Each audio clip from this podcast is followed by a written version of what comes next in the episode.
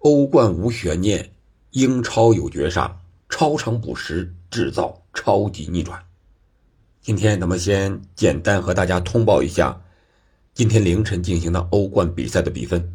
为什么说无悬念呢？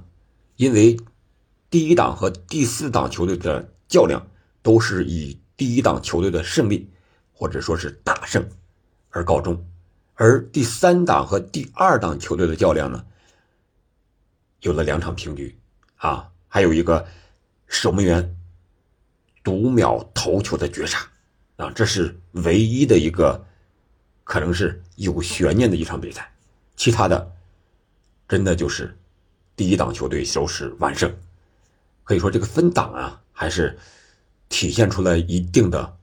啊，这个怎么说呢？这叫，呃，高低是吧？分出了高低。然后英超，我们主要聊一聊热刺二比一和维拉三比一这两场超长补时的超级逆转。先说一下欧冠比赛的比分：一组费耶诺德二比零击败凯尔特人，而马竞和拉乔在拉乔的主场进行。是一比一，拉乔凭借着守门员普罗维德尔啊九十加五分钟的一个头球的绝秒啊啊读秒绝杀，呃，这个让我们想到了不会投球的门将不是好前锋，一米九二是吧？身披九十四号，似乎就是九十四分钟以后才上的绝杀的啊！这是一下子让我们记住的这个九十四号的门将普罗维德尔，意大利人。这是 E 组，呃，F 组呢，是我们说的超级死亡之组，大巴黎二比零击败了在第四档的多特蒙德。昨天我没有预测这场比赛，为什么？因为我觉得它确实没有什么悬念。而 AC 米兰和纽卡斯尔，正如我所说，零比零打平了。这场比赛，AC 米兰在主场运气不好呀。据说啊，我没有看比赛啊，我看了一下新闻。有 N 脚射门啊，但是没有把握住，而纽卡呢似乎是没有射正，但是比分还是零比零，可以说这个惩罚有可能要到次回合的比赛的时候才能体现出来，米兰有可能要遭遇一点波折了。然后 G 组就是曼城所在的这个小组，曼城是让一追三吧，三比一战胜了贝尔格莱德红星。这场比赛的数据上。曼城是超级超级领先，而在比分上呢，我觉得哈兰德没有进球，阿瓦雷斯两个，呃，三比一，呃，拿到三分就可以了，呃，留着运气给随后更重要的比赛吧。而博尔尼年轻人呢，是一比三被阿尔比莱比锡第二档的球队给击败，呃，这也没有任何的悬念了。然后 H 组也是最后一个小组，巴塞罗那五比零战胜了安特卫普，然后。对涅斯克矿工是一比三输给了二档的波尔图，这就是今天凌晨欧冠小组赛这八场比赛。呃，随后呢，我们等我看了这个比赛的录像之后，咱们再来聊一聊一些呃关键的事情。那今天咱们重点聊聊英超的上轮的两场比赛，热刺是。二比一战胜了谢菲尔德联。为什么我把题目起了个叫“超长补时制造超级逆转”呢？超长补时，超长的多长？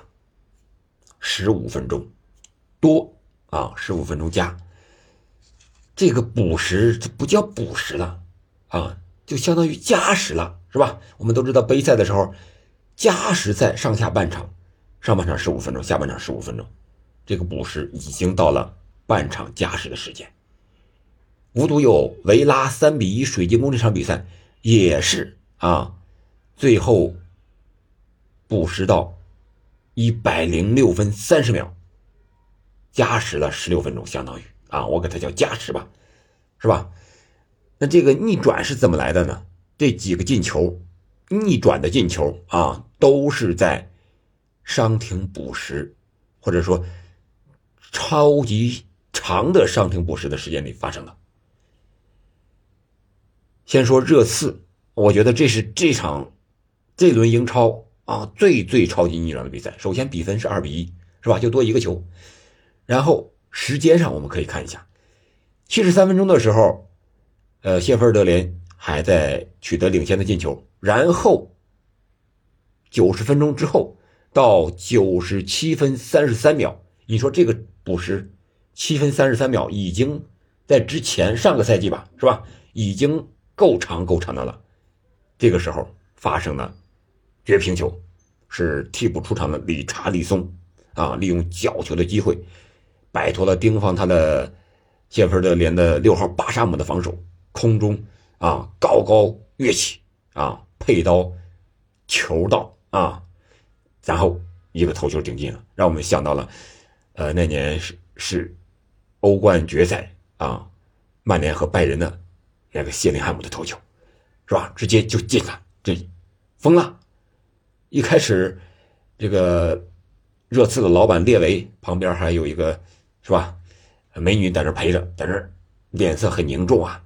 然后给了列维，然后又把这个镜头给到澳大利亚的主教练啊，看着这个，哎呀，前两轮前几轮不错，这轮怎么遇到这种情况了呢？上了个深斑马，赢不下来。哎，结果九十七分钟的时候，绝平来了。那比呃补时还有啊，补时一开始说是，呃补十二分钟，是吧？这还有时间。然后，呃。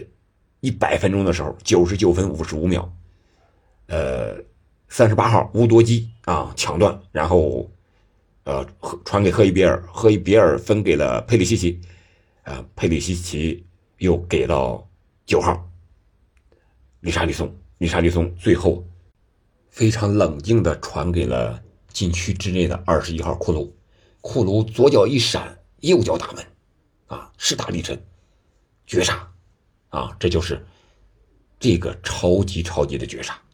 这时候已经到了呃一百分钟了，是吧？补时十分钟了。然后这个热刺确实这些球员抢的啊，非常的凶。进球之后，这十号麦迪逊、八号比苏马都是抽筋儿啊。比苏马这场比赛，我觉得特别是最后伤停补时这段时间，那球带的啊，那就是拼的不能再拼了啊。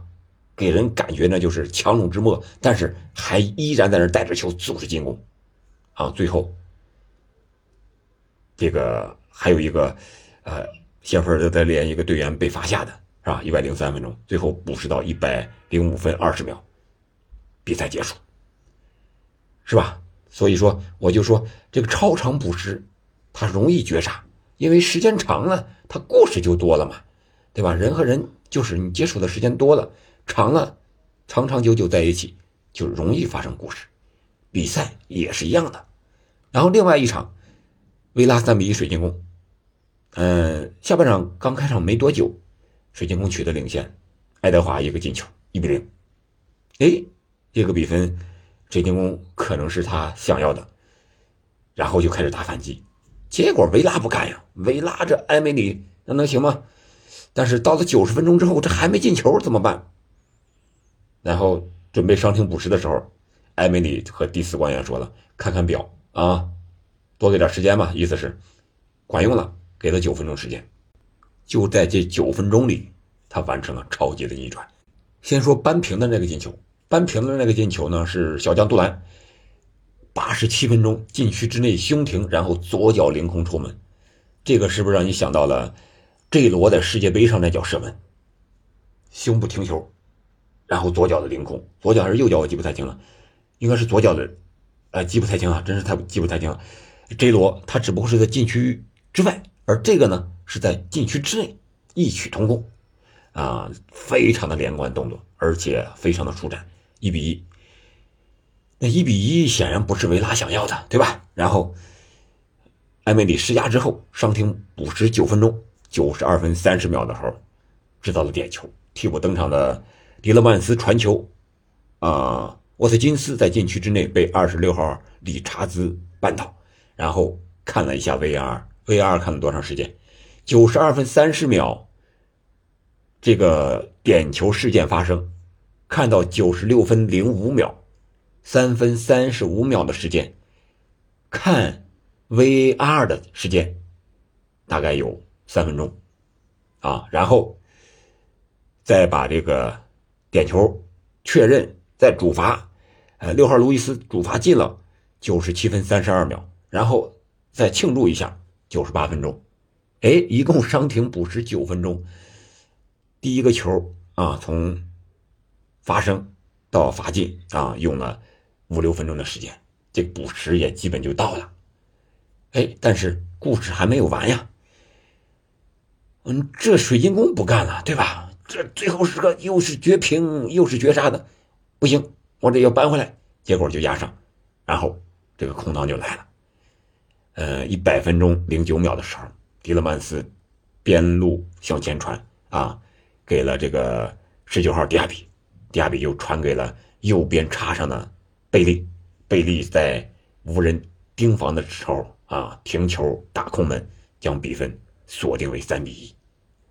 啊，这场比赛也就这么结束了。最后伤停补时补到十六分三十秒啊，也就是踢到一百零六分三十秒的时候，比赛才结束。那问题就来了，你觉得这个伤停补时是按篮球那个意思是吧？你就净时间的补好呢，还是就是意思一下好呢？可能这个。大家各有各的想法。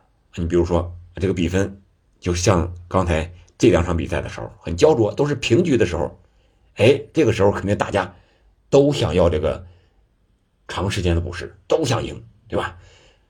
呃，你比如说三比零、五比零啊，大比分领先的时候，哎呀，大家都不想踢了。可能这个时候你意思一下也就行了。你再打净时，对双方队员都是一种折磨。啊，所以我个人觉得这个是非常有道理的。你得看什么情况，三四比零以上的，当然了啊，有的时候他需要算这个净胜球啊、进球数啊，也许最后时刻，呃，一个两个进球也能是吧，决定你这个，特别是杯赛的这种名次，甚至能否晋级。从这方面讲呢，可能这个似乎。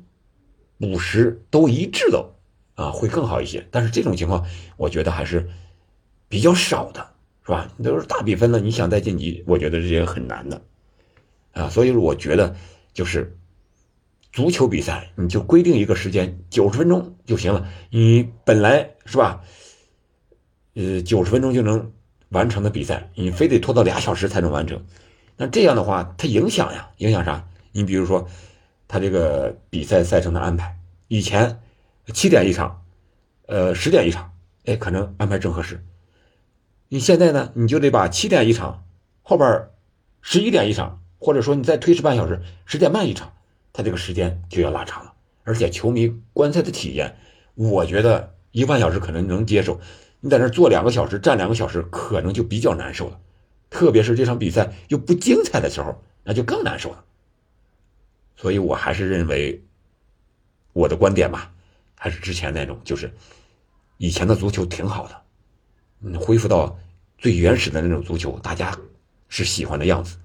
你非得整来整去，又是创新呀，又是赛制啊，乱七八糟的，搞得足球不像足球，篮球不像篮球，这个反而有点不太好了。足球它有足球的特点，你为什么非得向篮球学习呢？非得向其他项目学习呢？好的东西能学习是吧？这规则为什么容易让大家接受？这个足球，因为它规则简单，容易执行，谁都可以。所以说它是第一运动，世界第一运动。你非得整的很复杂，在那搞着掐毛秒表，在那计时，停了多长时间，那大家就不愿意干了嘛。我觉得对足球的推广不一定是什么好事情。虽然超长补时酿造了超级逆转，但这不应该是常态，好吧？今天我就简单聊一下这个话题。那你觉得超长补时好不好呢？欢迎在评论区留言。我们下期再见。